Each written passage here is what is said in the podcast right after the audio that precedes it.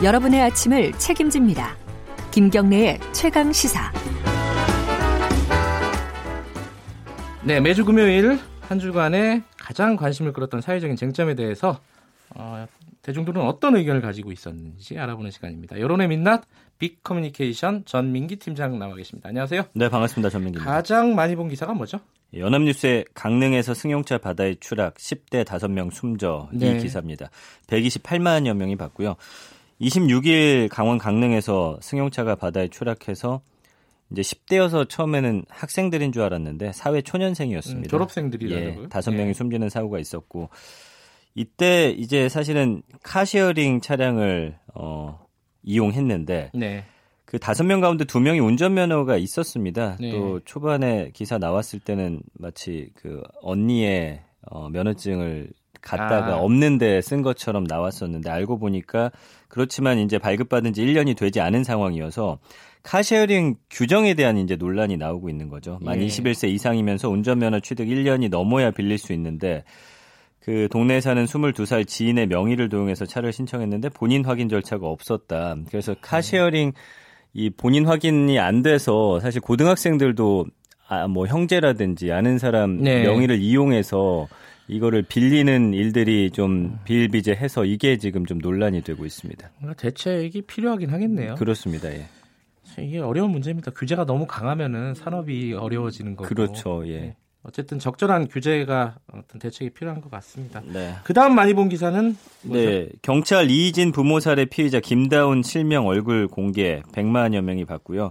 그 이희진 씨 부모 살해 사건 주범격 피의자 김다운 씨의 신상이 공개됐고 실명과 얼굴 공개하기로 했는데 사실 뭐 얼굴이 많이 본인이 가려가지고 네, 공개가 그렇, 안된 것에 대한 뭐 이야기들 저게 무슨 얼굴 공개냐라는 이야기부터 굳이 얼굴 공개해야 되느냐 아직도 그 논란 아, 논란이 여전해지고 있습니다. 예. 예. 한 번은 정리를 해야 될 것 같아요. 어떤 사건에 따라서 예. 공개하고 또 공개 안 하고 이런 게 좀 왔다 갔다 하다 음, 보니까 음, 거기에 대한 의견이 좀 많았습니다. 자의적이라는 어떤 예. 측면도 있고요. 네. 그다음 많이 본 뉴스는요? 그 뉴시스의 문재인 대통령 경호원 기관총 논란. 아 대구 예. 칠성시장에서 그렇습니다. 예. 93만여 명이 봤고요. 이게 이제 사진이 뒤늦게 알려지면서 과잉 경우 논란이 있었고 처음 문제 제기했던 하태경 바른미래당 최고위원회 SNS도 좀 화제가 됐고 네.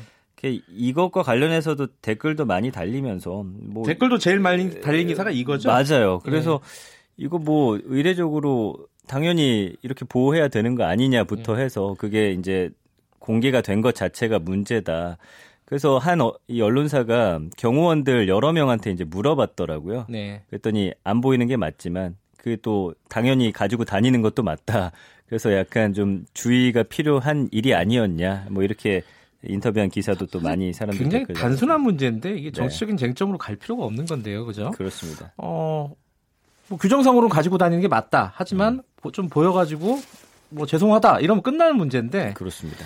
이게 뭐 또 이 지적하는 사람들은 음. 어, 이 정권에서 너무 과잉 과잉 경호한다라고 지적하고 있고 맞습니다. 대답하는 사람들은 과거 정권도 똑같다고 대답하고 있고 네네. 네. 이러다 보니까 이제 사건이 커지는 거죠.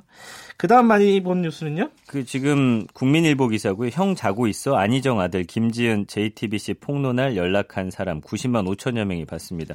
다른 사람들 때문에 조금 잊혀졌지만 많은 분들이 지금 인터넷 포털 통해서는 확인하고 있는 기사거든요. 네.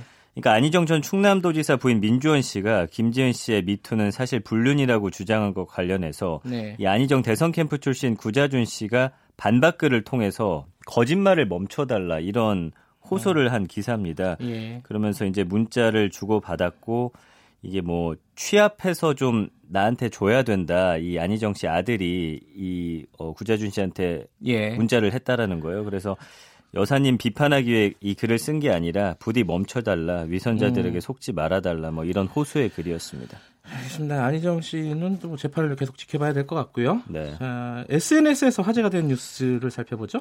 그 동아일보 기사고요. 아저씨 냄새 난다. 여자 화장실에 침입한 남성 알고 보니 마약 수배자. 최근에 버닝썬 관련해서 마약이라든지 아니면 네. 성추행, 성폭행 관련된 기사들에 대한 관심이 덩달아 올라가고 있는데요. 네. 이게 한 만 60여 건 퍼날라진 그런 뉴스고 한 서울 모 대학교 학생회관의 여자 화장실에서 한 여성이 들어갔더니 코끝에 낯선 남사의 남자의 냄새가 스쳤다는 거예요. 아까 말한 아저씨 냄새. 그렇죠. 그래서 발이 이제 또 화장실 칸 밖으로 음. 나와 있어서 이제 두드렸더니 발이 들어갔고 그 이후에 이제 신고를 해서 어, 이 사람이 도망갔는데 그 가방에서 떨어진 걸 보니까 필로폰으로 추정되는 물질 1g하고 빈 주사기 예. 한 개가 발견됐다는 겁니다. 예. 뭐 이런 기사였고요.